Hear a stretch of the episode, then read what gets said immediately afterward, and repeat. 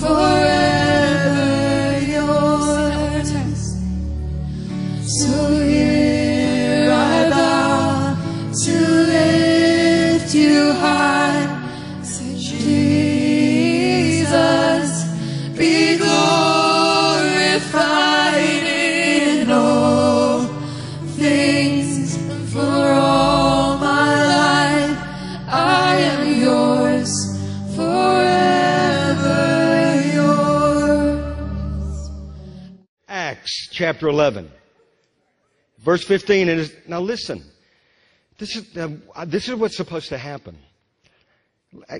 As I began to speak, the Holy Spirit fell upon them, fell upon them, as upon us at the beginning. Then I remembered the word of the Lord, how he said, John indeed baptized with water, but you shall be baptized with the Holy Spirit.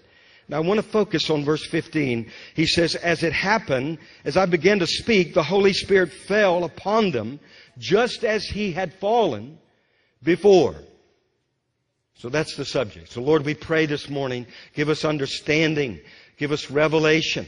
Lord, we pray, Father, even today, we can impact what's happening in Washington, D.C. We pray, Lord, that you would divide and destroy the tongues of those who would speak lies and seek to deceive the American people. We pray, God, against any violence. We ask for a holy restraint that God, evil would be exposed, uprooted, cast out. God, we ask for your holy presence to overshadow. Lord, no one, we pray no one will be injured in this thing like it was last year in Charlottesville. We ask for the mercy of God. We declare our God reigns. Jesus is Lord over Washington, D.C. And so, Lord, we're trusting you to intervene, spoil the plans of the enemy. All of his plans, God, uncover them, expose them, spoil them. We ask for this. We believe you for it, God. Divide and destroy their tongues, their communication. In Jesus' name we pray. And God bless this word this morning. Amen. Well, for those of you joining us online or, you know, you're here, you're visiting, we, we got started a little bit later today because we had the Moravian Love Feast. How many of you were a part of that love feast? It's, uh, what is a love feast? You know, you it may sound a little strange. You know, you could get a reputation. What are they doing out at the gathering? Well, they're having, they're having a love feast. It sounds, you know, it's a Moravian love feast and it's breakfast. It's all, it's a breakfast fellowship. But we discovered that this, these things they did during the Great Awakenings and during the great camp meetings like Cane Ridge in Kentucky. Anybody from Kentucky? You, if you are, you have a great heritage because of great revivals that broke out in that state, and there are going to be more that are coming.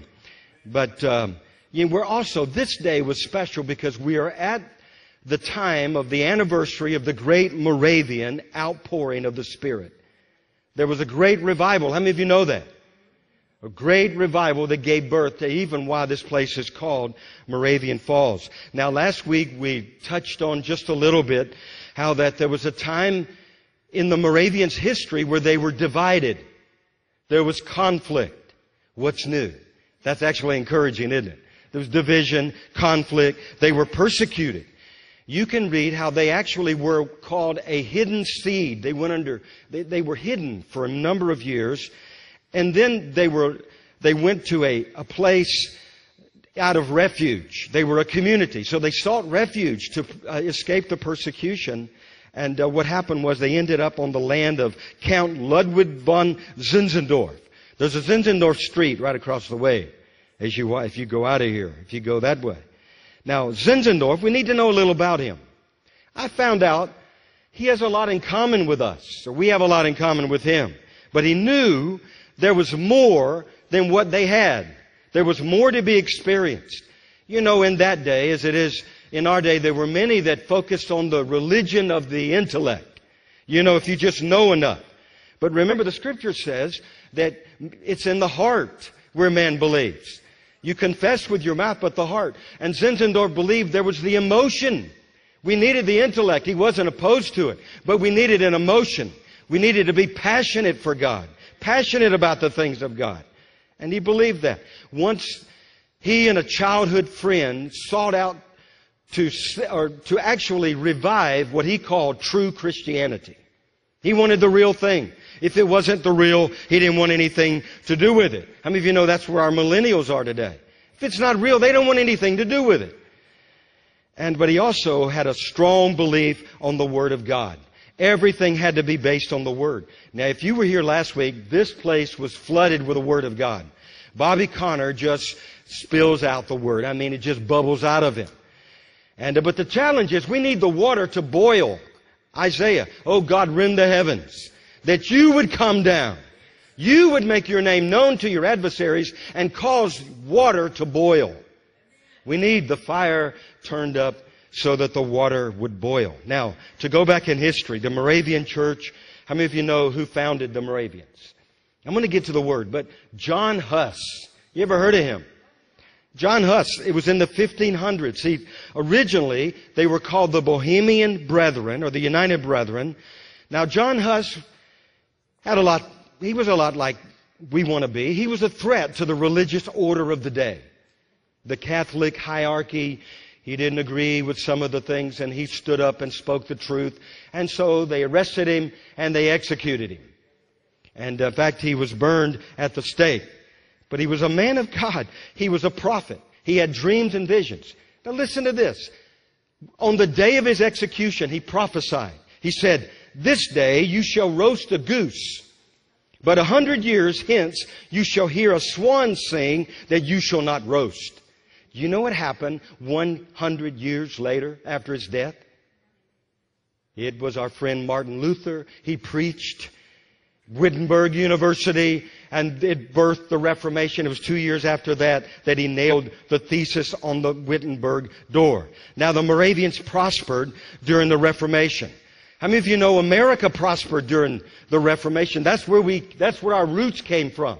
The Constitution well, actually began by the, the influence of the Reformation.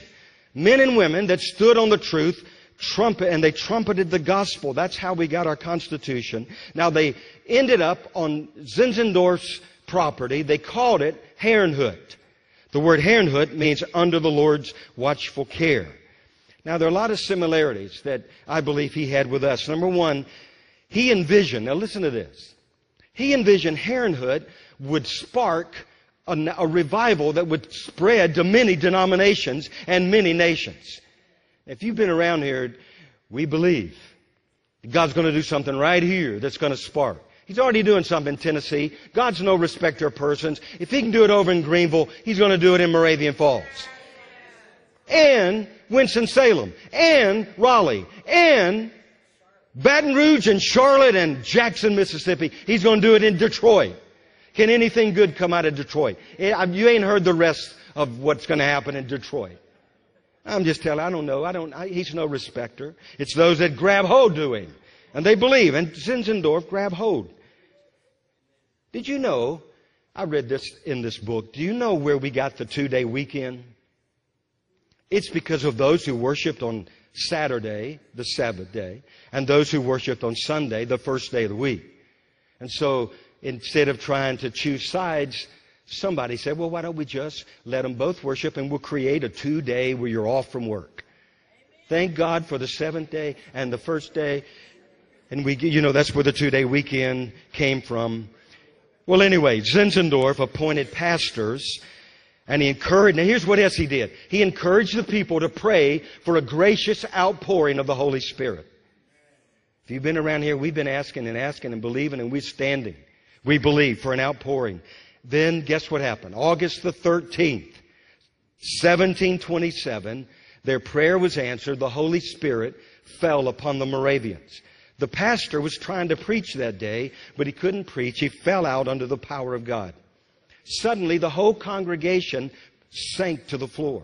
They all fell out under the power of God. There was a great outbreak of the Holy Spirit. Zinzendorf said that was their day of their outpouring. It was the day when the Spirit fell upon the Moravians. There were miracles. Cancers were healed. Tuberculosis was healed. Many diseases were healed. They had all kinds of things happen. They started out with a small group of prayer. Then when revival came, guess what happened?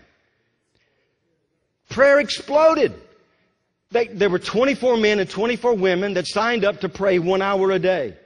Then it moved to 77 people signed up. That prayer meeting, how many of you know? How long, how many years it lasted? Most of you know. It lasted for a hundred years. 100 year. Now that's a serious time prayer meeting. And you know, Psalm 80 says, revive us and we will call upon your name. When the Spirit of God's pouring out, you don't have to beg people to come to prayer. They'll want to be where the Lord is. They'll want to be in His presence. You just can't get enough. It's like when we experienced that little revival in Mississippi. They wrote about it. They put it in some magazines. They wrote about it in the newspaper. And remember that Sunday or whenever it was, they put, God has come to Columbia, Mississippi. And, but I remember, you can ask Shirley, and I've shared this. We didn't want to sleep at night during that little move of God. I would hold my eyes open. I said, God, I don't want to go to sleep. I don't want to miss anything. I couldn't wait to get back to church. Now, when a pastor says you can't wait to get back to church, that's revival. You can bet. And then you talk about missions.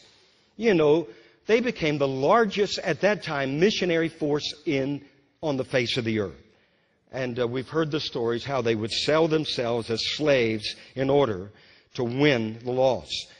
As a result, their prayers were answered. John Wesley, aboard a ship with the Moravians, was impacted greatly, and out of the result of that, revival broke out in, in England, the Wesleyan Methodist revivals. It also helped ignite the first Great Awakening. God answered their prayer. Now, you know, early Americans, when our settlers, these guys that came and they're going west, young man, go west, you know, they believed America should be a Christian nation. And the only way that it was going to happen is if you had most of the people in the country Christian. And the way that was going to happen is if revival would break out. So they prayed. They prayed, God, send the Holy Spirit. It ain't going to happen with your program. We need something to happen as happened before. Now we prayed this week, God do it again. Some people say, well, he just don't want to do what he did again. Listen, that wouldn't be all bad, but God doesn't want to just do what he did again. Whatever God does in this hour will always be more than what he did before. Because he's not, he doesn't just repeat. He's not, he's not a copy machine. He's not just going to copy. He may use these testimonies to encourage us, but God wants to send, He wants to do it again. They knew in America there had to be outpourings of the Spirit or America wouldn't last. Now, our little rendezvous through history. Do you know who was called the father of modern revivalism? Charles Grandison Finney in the 1800s. Just give you one example. He had a man named Father Daniel Nash that took it upon himself to pray for him. And so he somehow teamed up with Finney. Whenever Finney would go into a village or community, Nash would go a few days before, sometimes longer. He'd get just a few people. He didn't need many. And they would lie prostrate on the floor and they would cry out, Oh God, ring the heavens, send the Holy Spirit. Pour out your Spirit. And you know what would happen? The Spirit of God was poured out everywhere Charles Finney went. There were testimonies. You, you've read the stories.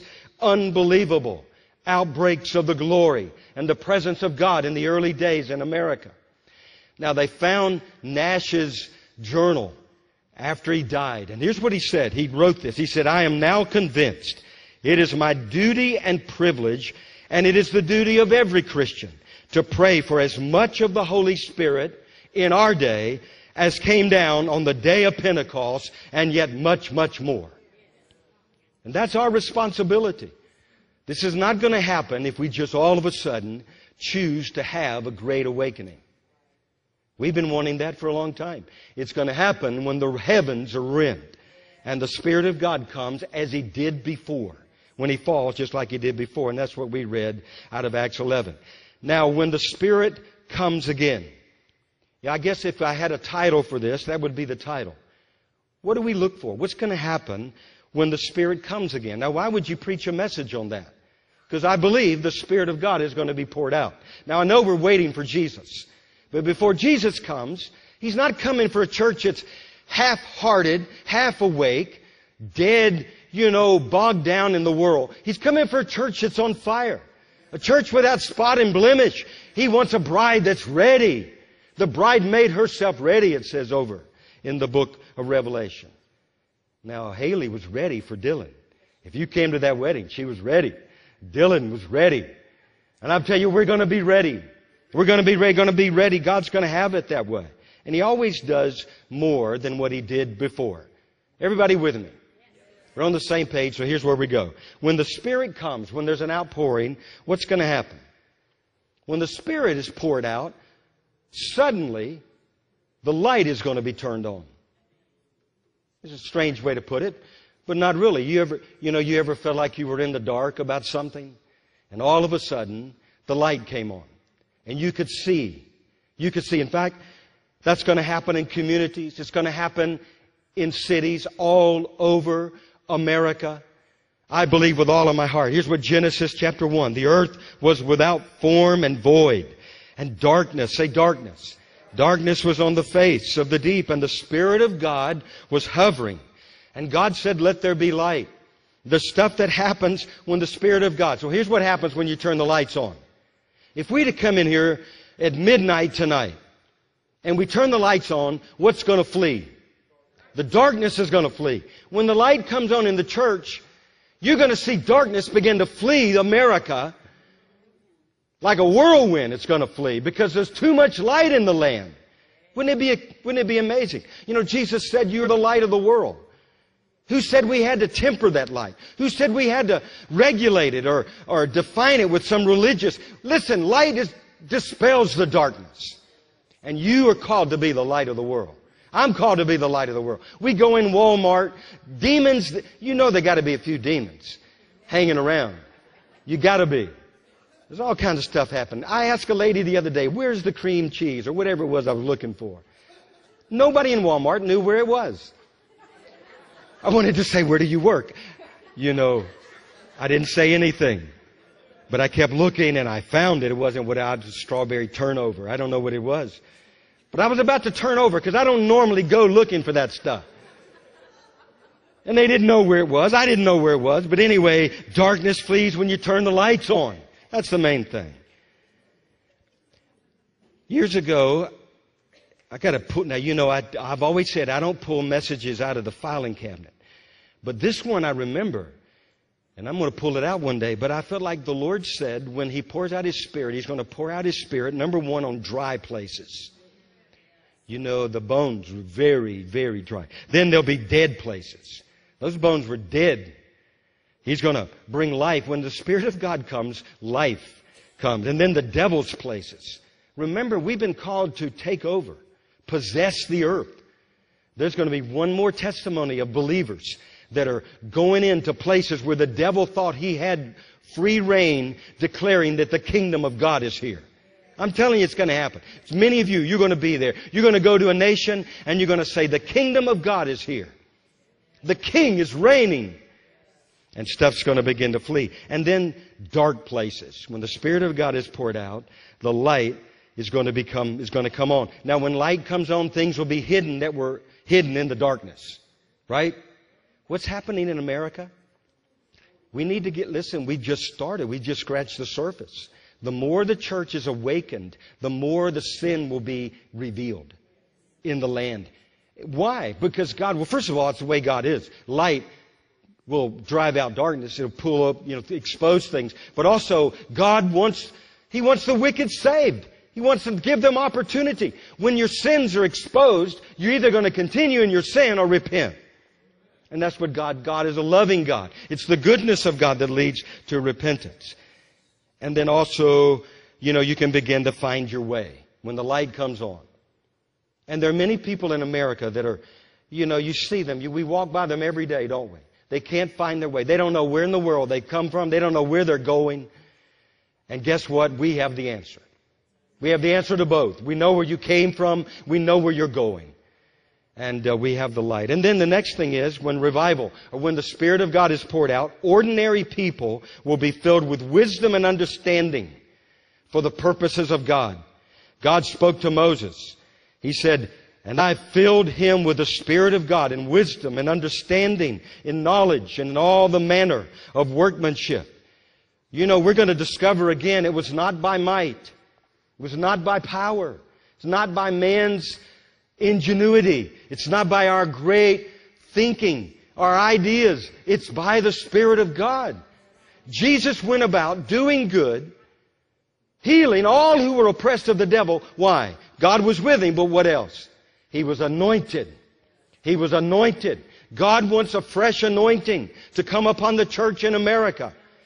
There are a few more demons around than there were probably back when this nation was founded. So we gotta be aroused, we gotta be aroused, we gotta be awakened. We're not to fear the demons. Demons should fear us. They should have, they should have your name written somewhere on a bulletin board in hell. Joseph, you know, Camperman, written in hell. That's a good thing. Not because you're going there, but hell is afraid of you, young man. Because of the gospel in you, the power of God that lives in you. Well, anyway, can anything good come out of America? You bet it can.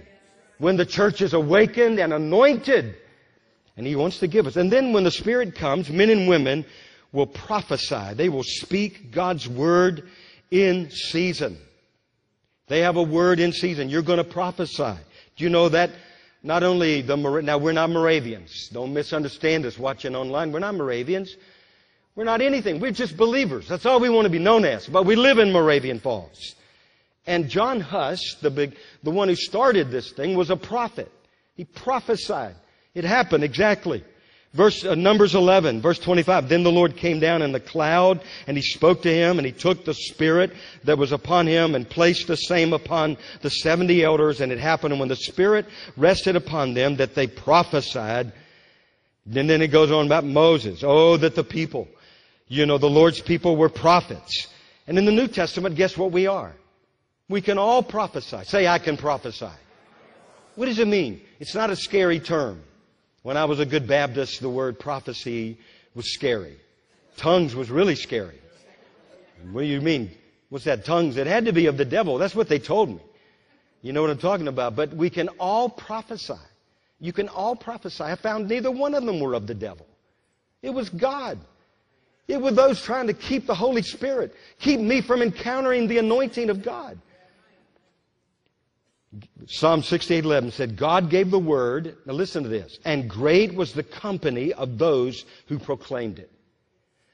I'm prophesying God's about to raise up a company of people, men, women, children. You see those two guys running around with the flag? That's them. They're prophesying. They're worshiping. I'm telling you, God's about to raise up a company of people that's going to proclaim the word of the Lord in America with the fire and the passion and the unction of the Spirit of God once again.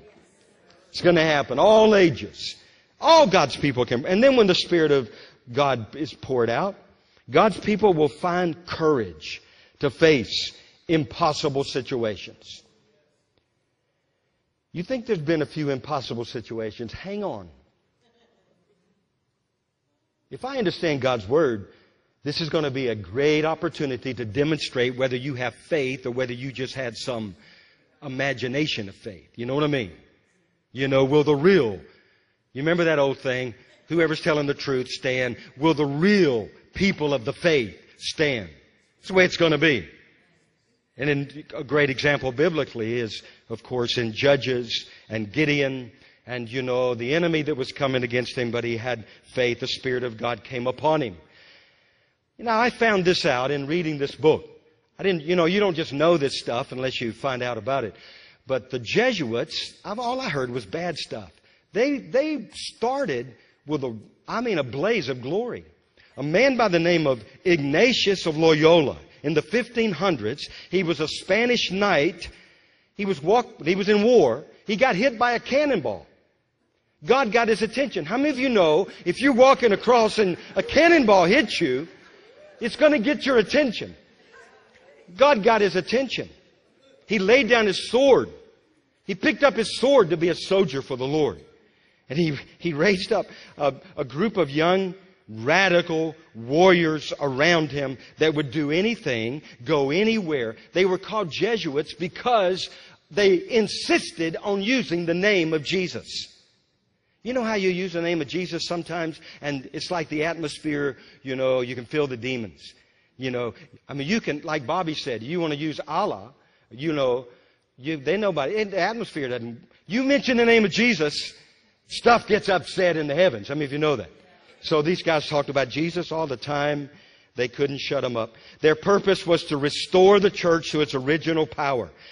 They lived in the world, but they were not of the world. Ignatius called the original followers apostles of the, of the, of the impossible. No, apostles of the possible. That's what they were called. I shared that a few weeks ago. Would to God that God would raise up another generation who's called the apostles of the possible. Can I just prophesy that over you? You are ordained to apostolic. You know what the word apostolic means? It means to be sent. Okay, so it's nothing spooky. It just means to be sent. You're all about to be sent.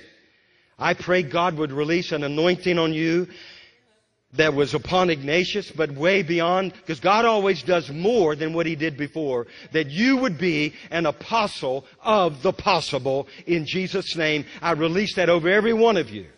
In the name of Jesus. Things that looked impossible are no longer going to be impossible to them that believe. Healings, miracles, signs and wonders that'll display His glory. Now if you received it, do it. Now, you know what I found out about Ignatius. He, he believed you should pray as though everything depended upon God alone, but act as if it depends upon you alone. And I realized how he impacted my life because somewhere along the line, somebody told me, and you guys need to know this, when you're preparing a message, you should prepare as if it's all up to you. And then you pray as if it's all up to God, because it is all up to God. But you prepare. You don't just stand there and say, okay, God, I give my voice. Listen, study to show yourself approved unto God, a workman that has no need to be ashamed. So we study the Word. We believe the Word. But we pray because it's all up to God. Say it's all up to God.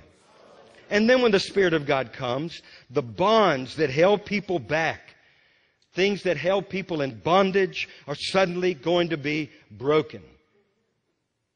This is a day the captives are going to be set free. I'll show you. That's what really happens when the Spirit of God is poured out. But remember Samson. He got in a mess. You know, and then he's in a mess. He's tied up But you know what happened? One more time. And I'm telling you, one more time, maybe, maybe according to that guy Sadhu, if, if the church gets it, then it's going to be for years and years and years and years. I vote for the latter. That for years and years and years, one more time, God's going to raise up a church in America that not only is going to be free, but set every captive free. Because we have the authority. We're not limited. We do not have the limited edition Jesus. We do not have that one. He's not on sale. We've got the full fledged Jesus of Nazareth. Greater is He that's in us than He that lives in the world. If you don't get anything out of this, go out of here remembering you got the big Jesus living inside of you. You don't have some scrawny. You got the big one. And there's nothing impossible to those who believe. And we're going to break the bonds. You know, if I, re- if I read the scripture right, he said it was good that he went to the Father because the works that I do, you're going to do, but what? Greater. You know why he said that? There's greater, there's more, but there's greater. I believe there are greater demons being released. The book of Revelation talks about at the end time. These things are going to be unshackled. I'm telling you. Are you ready? Yes. We're going to be, there's going to be a company that's going to be ready. Now, there's going to be a religious crowd that's not going to be ready. I can just tell you. They're not going to be ready. But you'll be ready. You can go dig them out of the ditch and just lay hands on them. And what took you a lifetime to get, they can get in just about 30 seconds. Because God wants everyone. He wants an army where there are no AWOLs. Nobody's AWOL. You know what I'm talking about. Okay, better get on. Then look over, if you would, to uh, Proverbs chapter 1. What else is going to happen when the Spirit of God is poured out from on high? You guys must have eaten too much breakfast because you're awful quiet. And, you know, they made grits. I made a comment one time, you know, that I like grits. I grew up with grits. We had, if you, didn't eat grit, you didn't like grits, you didn't eat. Yeah, we did have eggs. My grandmother used to make brains and eggs. Anybody else eat that stuff? You, you eat brains and eggs. I ain't going to eat brains and eggs. When I ate it, and then they told me what it was, and never again. Never. I, I, I eat grits, but no brains and eggs. It's like the story Bobby told us when he was somewhere in the world and they brought him this platter, you know. Okay, go on anyway, she said. That stuff's real. I thought that was just in that movie, Indiana Jones. No, it's real food. Delicacy, yes. All right, Proverbs. Here's what's going to happen. Now look at this. This is great. He talks about, verse 23, turn at my rebuke.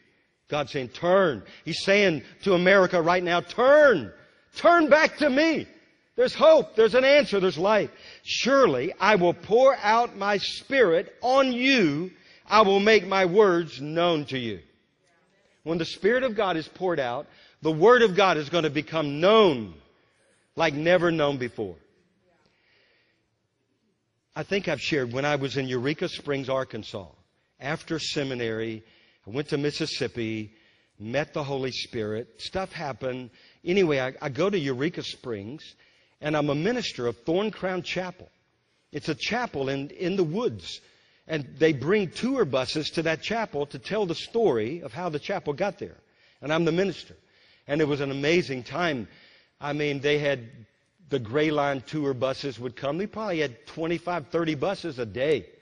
And I would get to preach the gospel to people from all over America that would come. We had that chapel, then they would go to the Passion Play. We have a, they had a Passion Play in Eureka Springs, and then they would go to Branson. It's not very far away. But people were saved from all over America during that summer. It was incredible. Hundreds and hundreds of people. And so I thought God was going to, you know, I didn't know what He's doing. It was exciting. It's because I was the right man at the right place at the right time. But I remember I, I created a card called I was going to step out in the world of evangelism. It wasn't about that. God wasn't, that's not what God wanted, but I created a card anyway. And it said Revival of the Word Ministries. That was, that was the name of it. I've still got, it might have been like P.O. Box 544 or something like that, Eureka Springs. I never got one invitation. Not one invitation to go. anywhere in this revival of the Word. I've got one card. I kept them. I was going through my stuff not too long ago and I found one. Well, I'm telling you, it's not what just for me, it's for you. This is the hour. There's going to be a revival of the Word of God in America. The Word of God is going to come alive when the Spirit is poured out from on high. It's going to happen. It's going to happen just like He said. And then when the Spirit comes, the land will experience a revival of justice and righteousness. You say, where's that? Look with me. Isaiah 32. Isaiah 32. Just a couple more places. Well, maybe more than a couple more, but not too many. But you got to see this. Look in uh, Isaiah 32. We've referenced this before, but I wanted to go back to it because it speaks to where we are. How many of you know there's a lot of injustice in the land? You know, we're praying in this prayer watch. Oh God, the government does not yield the sword in vain. They are to punish evildoers. They're not punishing evildoers. They're rewarding the wicked. You know, and, and so we're praying that prayer. We're not going to stop praying the prayer. But the answer is the church coming alive. Because look at this. It says uh, in, in verse 10, in the year and some days you will be troubled. And uh, you complacent women, that's a complacent church, I believe is what it's referring to. For the vintage will fail and the gathering will not come. And I believe there are many churches, they're there right now. There's no vintage. There's no presence of God. Verse 12, the people are mourning. Verse 13, oh, the land of my people will come up thorns and briars. That's what the enemy has intended for America. The church is going to have something to say about it. And look in verse 15. Until, what happens? Until the Spirit is poured upon us from on high. Well, then what's going to happen? And then the wilderness will become a fruitful field, and the fruitful field will be counted as a forest. You know what that is? That's the harvest. When the Spirit comes, the harvest. Then, verse 16, then justice will dwell in the wilderness, and righteousness remain in the fruitful field, and the work of righteousness will be peace. There's not going to be any justice. There's not going to be any righteousness. Not going to be ultimate peace until the Spirit is poured out from on high. That's why we're praying what we're praying. That's why we're here. That's why you're in Moravian Falls. That's why you that are visiting somebody I met there from Virginia, Tennessee, wherever, that's why you're here today. God wants to deposit something. Now, when the Spirit comes, the water will flood the land, and our children are going to rise up and fulfill their calling. Now, we'll just, you can read that on your own.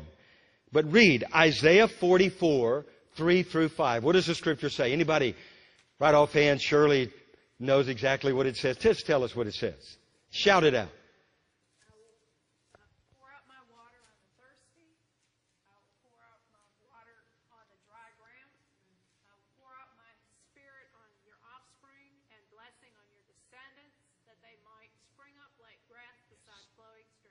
Yes. And your descendants and your descendants' descendants. Hey, listen, there are a bunch of descendants that are, I don't know where they are, but I'm telling you, God's going to get a hold of them. It's part of this outpouring. And He's going to pour water upon a dry and thirsty land. Is there any more dry and thirsty land than America right now? There are many places across the earth. Some of you watching, you're saying you're talking about America. What about Zaire? What about Zimbabwe? I tell you, you start praying, God's going to visit that dry and thirsty land just like He's going to visit ours. All over the earth. And then when the Spirit of God comes, people will be enabled and sinners will be converted. The church will be enabled. David, Psalm 51 said, Create in me a clean heart, O God. Renew a right spirit within me. Cast me not away from your presence. Take not your Holy Spirit from me. Restore to me the joy of your salvation. Uphold me with your generous spirit. Then I will teach transgressors your ways, and sinners shall be converted unto you. Do you know what's holding back the harvest? Is the church. God, He uses the church. Then transgressors will be converted to you. And then when the Spirit comes, ordinary believers will all of a sudden become bold as a lion. You say, where is that? Well, that's in Acts. Remember Acts chapter 4. And when they had prayed, the place where they had assembled was shaken. And they were all filled with the Holy Spirit. And you remember what they did? They spoke the Word of God with what? With boldness. With boldness. We gotta have this kind of boldness. Whatever kind of boldness we had, it's okay maybe for yesterday, but what we need today is the spirit of boldness. We need the Holy Spirit to fall, to equip us, to give us a boldness like we've never known before. Now look over in Luke chapter 4. Just read this. Then we'll go to, back to Acts. And then I want to share some things. We're going to pray. You guys with me? Nobody's asleep. We always tell people if we catch you asleep, we're going to wake you up. This is not a time to sleep. This is the great awakening. This is not some great slumbering. It's not a time. Now, some people maybe they didn't sleep a wink and they all they get is when they come to church. And you know, then we'll cut you a little slack. You know, we'll pray for you because He gives His beloved sleep. Unless He gets you up. He's been getting me up. It's okay. Just get up. When I heard that story about Bobby, he comes home from, where he said he preached 30 days in a row, sometimes three and four times a day. 75 years old. He wants to go to bed. He goes to bed, and the Lord says, Get up, Bobby. You know, he's dead. He's, he has nothing left. Oh, God. If this can, if Bobby can do this at 75, he gets up out of the bed, he goes in, he says, it was a time, that's when he started crying. Said the Lord grabbed hold of him just started loving on him, just took him up in his arms. All that tiredness and fatigue went out the door. And he got his strength back. I tell you, just a couple seconds in his presence. It'll restore it all. Okay, Luke chapter 4, verse 18. Then the Spirit of the Lord is upon me. Say, upon me. Because He's anointed me. He's given me the unction to preach the gospel, the good news to the poor, to heal the brokenhearted, to proclaim liberty to the captives, uh, recovery of sight to the blind, and to set at liberty those who are oppressed or the downtrodden, to proclaim the acceptable year of the Lord. And then over in the Old Testament, it's also, and the day of vengeance of our God. I don't know why it's not in Luke, but there is both, the, day, the acceptable year of the Lord and the day of vengeance. Then look over in Acts chapter 2. These scriptures we know very well, but we got to read them again just to, just to, you know, faith comes by hearing, and hearing by what? By the Word of God. That's why we, we have to stick to the Word. I, yeah, I hear people say, I don't know what to preach sometimes. Man, all you got to do is open the book. I mean, you can open almost anywhere. You can re- just amen, just preach on amen. No, that really, I remember a black preacher came when I was in seminary. it's one message I'll never forget. He preached on amen. The amens of the Bible. That, let me tell you, it was not a Baptist chapel that day. Glory broke out that day. It was powerful. It was amazing. You'd be surprised at all that the word says amen about. Amen means so be it. So be it.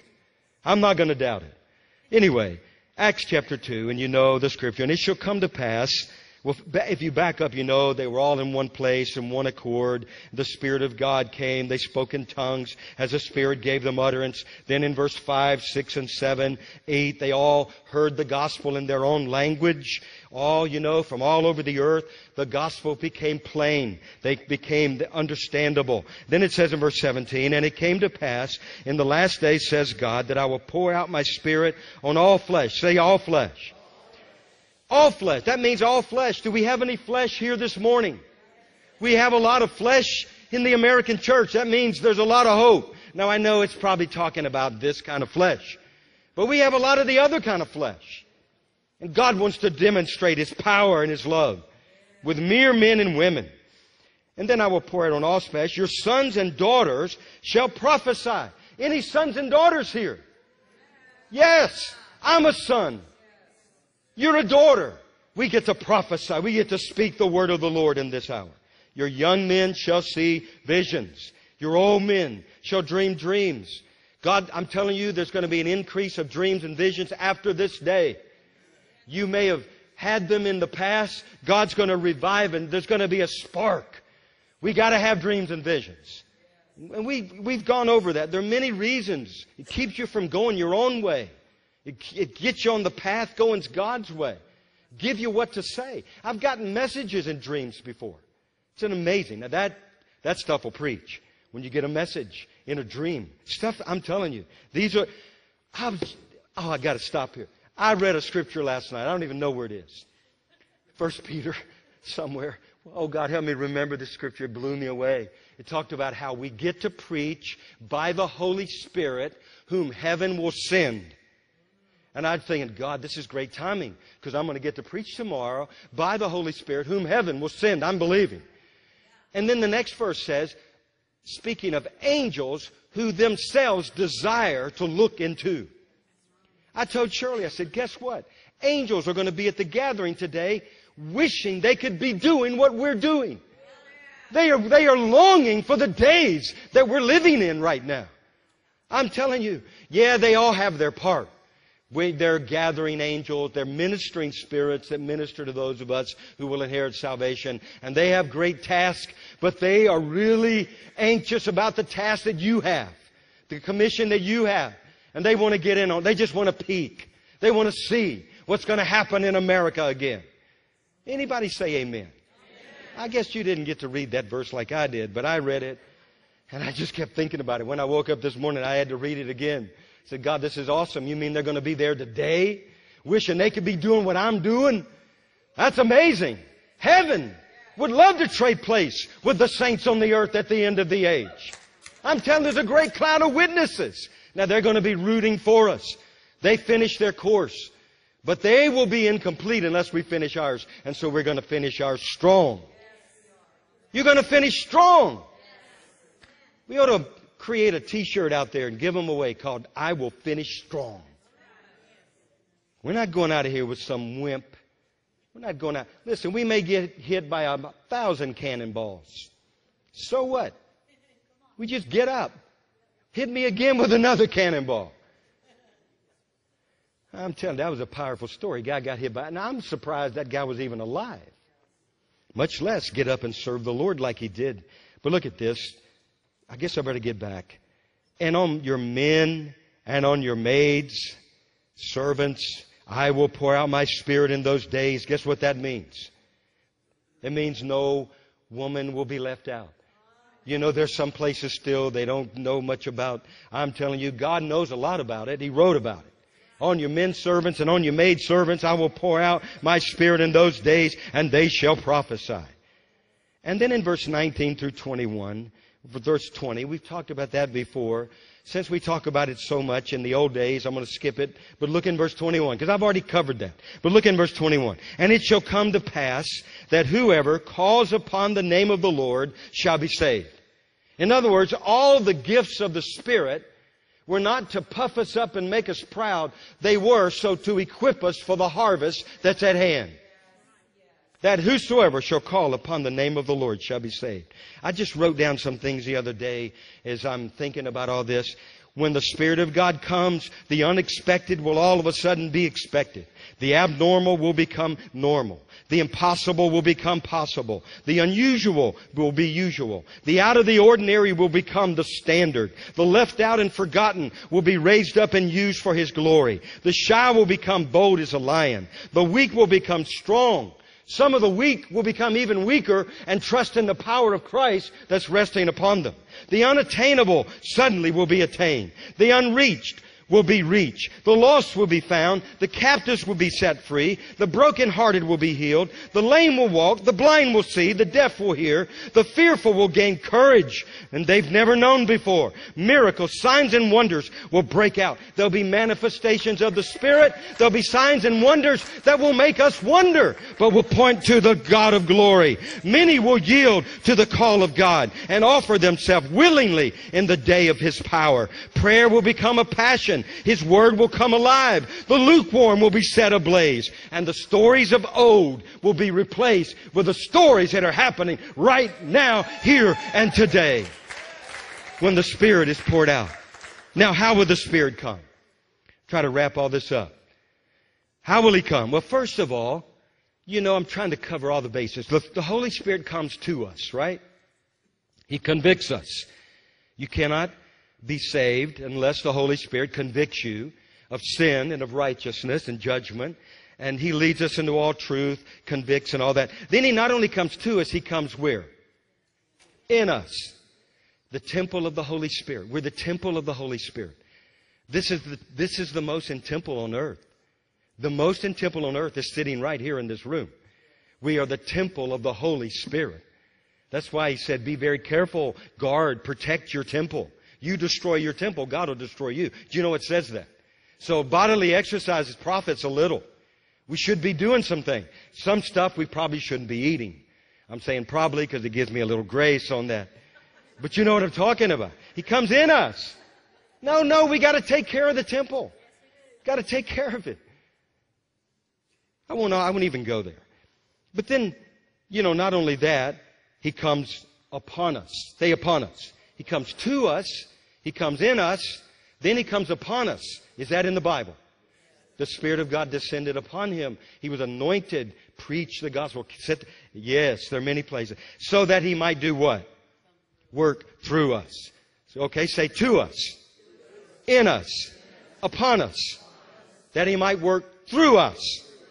Because Jesus said, if any man thirst, let him come to me and drink. He who believes out of his heart, out of his innermost being, will flow rivers of living water. And this he spoke of the Holy Spirit who had yet not been given. Amen. Now I want to read a story. Can I read to you? You know, that's what we did during that little break. I read Shirley a story. I don't need that. It's okay. But I read her. We read from this book. I got to read this to you. Listen to what happened. Say, I'm with you. Okay. Charles Finney. At first, you know, he wasn't always saved. You know that, don't you? He had to meet the Lord. And yet he was looking at what was the Calvinist doctrine, you know, how they didn't believe much in evangelism. And so he thought, if I'm going to get to meet this Savior, I probably need to, don't trust in them. They're not going to lead me to the Lord. So he started seeking God on his own. He said, I was by in no means in a state of mind to go to heaven if I should die. He realized that. And then it says he was struck by these Presbyterian Calvinists. They didn't even believe God much answered prayers. So he concluded their prayers would have little effect. So he decided to seek God on his own. Wouldn't that be amazing at the harvest in America? They said, look, the church ain't going to awaken. I'm just going to seek God on my own. That would be, that would be amazing. Maybe God do it again. Do it again. Then one morning in 1821, Finney heard an inward voice that said, What are you waiting for? And he wrote this in his diary. He said, At this point, the whole question of the gospel came to me. And I saw his finished works at Calvary and his righteousness. And then he heard another voice that said, Will you accept it now, today? God issued the invitation to Charles Finney. He said, Yes. I will accept it today or I will die in the attempt at trying. And he, he, he didn't die. He got saved. So the Spirit of God came to him. Now, secondly, there's an example of the Spirit coming upon him. He needed the baptism. Now, when he came to him, he obviously came in him. Here he comes upon him. He said, As I turned, he was sitting by the fire one night. I received, now listen to this, I received a mighty baptism of the Holy Spirit. He called him Holy Ghost. I don't care. Like Bobby said, Holy Ghost, Holy Spirit. All I know is He's holy and we need Him. He said, without any expectation, without ever having thought that there was even such a thing for me, without any recollection that I'd ever heard by any person in the world that the Holy Spirit descended upon me in a manner that seemed to go through me, body and soul. I could feel the impression like a wave of electricity going through and through me. Indeed, it seemed to come to me in waves after wave of liquid love, for I could not express it in any other way. It seemed to me like the very breath of God. I can remember distinctly that it seemed to fan me like immense wings. I wept aloud and joy with joy and love. I literally bellowed out of the unutterable gushings of my heart. And then he admitted that he had no prior knowledge, but the Spirit of God came upon him. And then the Spirit of God worked through him. Now this is what we need. Because all of a sudden he got a revelation out of Psalm 51. The scripture that said, Uphold me, we read this earlier, with thy free spirit. Then I will teach transgressors thy ways, and sinners shall be converted unto thee. And he woke the next morning, and there was a doubt that came. He heard a voice that said, Will you doubt that you were baptized in the Holy Spirit? He said, No, I will not doubt. He believed God. Now listen, I, I had to read this two or three times to make sure I was reading it correctly. It said virtually from that point, every single person Charles Finney came in contact with, including his parents, except one. There's always got to be one. Except one came under the conviction of the Holy Spirit and got converted to Christ because they came in contact with Charles Finney. That's what it said. I'm telling you, we need this, we need this anointing. We need this anointing. This, we're not going to get a program that's going to be big enough to save this nation. I don't even know how all this is going to unfold. All I know is we got to be what we're called to be. And it ain't going to happen on our own accord. It's not going to happen because we have a meeting. Let's have a church meeting today at 4 o'clock of the board. We'll have a board meeting. Everybody will come here and they'll all say, hey, we're all bored. We're the board. You wanted a meeting of the board. Here am I. I've never been so bored. When the Spirit of God pours out, the board will get excited because of the power of Jesus. I'm telling you. So first of all, okay, how do we receive this morning a fresh baptism of the Holy Spirit? We're at the anniversary of the Moravian revival. When Zinzendorf and a few others would not let heaven go until heaven came down. You know, history records that during that revival, it was written they did not know whether they were in heaven or on earth. They couldn't tell because the Spirit had come. So what's going to happen? How do we, how do we get in on what God is up to today? Well, first of all, we're going to pray for everybody. I'm going to pray for release of the Holy Spirit. But you got to first of all make sure you belong to Him. You got to make sure you're saved. And God challenged us, don't ever, you know, come together without issuing an invitation. A whole church started in Kenya because we gave the invitation. A guy got saved. Then he started, he started worshiping God in his little village or little hut. And people started gathering. Now they have a church. And I'm going to the church in September. I've been wanting to go. I'm going to go to Kenya. It was birth. He got saved. He and his wife, Pastor Joshua. So we got to pray. There's somebody here right now. I, you cannot just come to Jesus when you want to. The Spirit of God has to draw you. There has to be that conviction of sin. I believe there's going to be a day people are going to have to, they're going to have to crawl to get in here because of the conviction of the Holy Spirit. America needs that kind of conviction again. When you're convicted of sin, you will repent. You'll turn because of the overwhelming, drawing power of God. No man can come to him unless he draws them. And so you have to be drawn, but then you have to believe. You have to confess. You say, I'm a sinner. I recognize, I acknowledge that I've sinned against God. I, I'm, I'm an adulterer. I'm a liar. I've sinned. And God will forgive me. He paid the price. He sent His Son. I want us to stand right now. I'm going to pray, but there's some in, somebody in this room that needs the Lord. Somebody watching needs to know that you're saved. So we're just going to lead you in a prayer. You have to trust Him. You have to ask Him. You have to receive Him by faith. But you got, listen, you, whosoever shall call upon the name of the Lord shall be what? Saved. This is the hour. That scripture's going to, that's why we've been having what we've been having. That's why the Spirit's being poured out. That's why prophecy was restored. That's why all these things, for in a moment like this, that whosoever shall call upon Him shall be saved. So if you're watching online or you're in this room, we're going to lead you in a prayer, but you mean it. You pray with me out loud, okay? Just as a reconfirmation of your faith.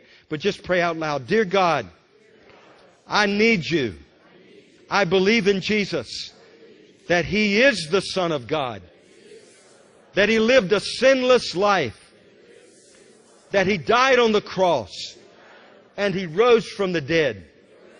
I confess that I'm a sinner. And I ask you to forgive me of my sin. I turn my life to you. I repent. I change. I change my thinking I change my actions. I choose to follow you this day. And I receive by faith this gift of salvation. Save me, God. Fill me with your spirit and use me from this point on for the rest of my life.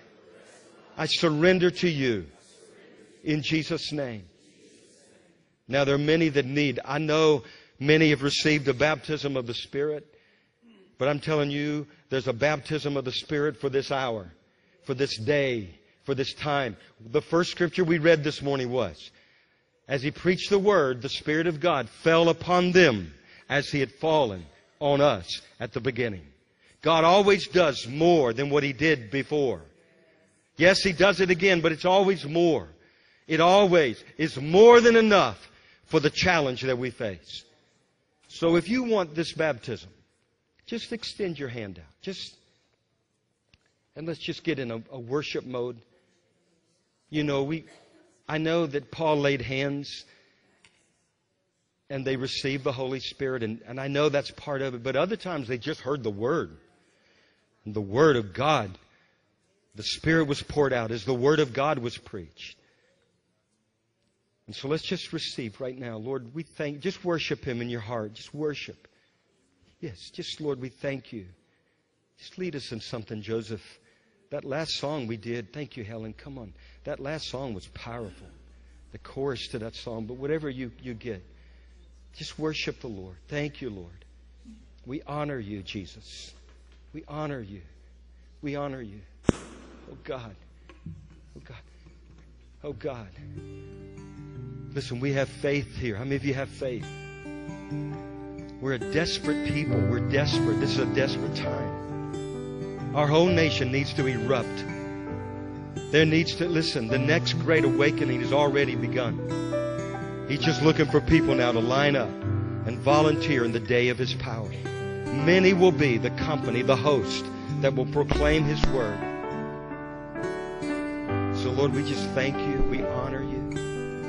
Hallelujah. Thank you, Jesus. Just continue to worship. I just, we wait upon you. We wait upon you.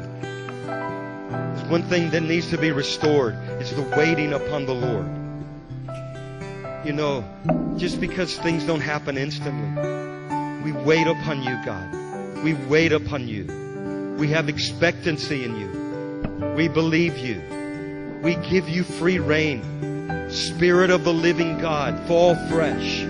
Come, Spirit of God. Do it again, God. Do it again, God. God, America needs Jesus. America needs a church. Lord, we, we thank you that Dinesh's challenge, the death of a nation, only challenges us to arise and awaken. We know the answer to any nation is the church awakening, coming alive with power, living in the glory of the Lord doing the will of God. Lord, we pray, Spirit of the living God, fall fresh, fall fresh in this place. Hallelujah. Hallelujah. We worship you. Just worship. Just worship. Thank you, Lord.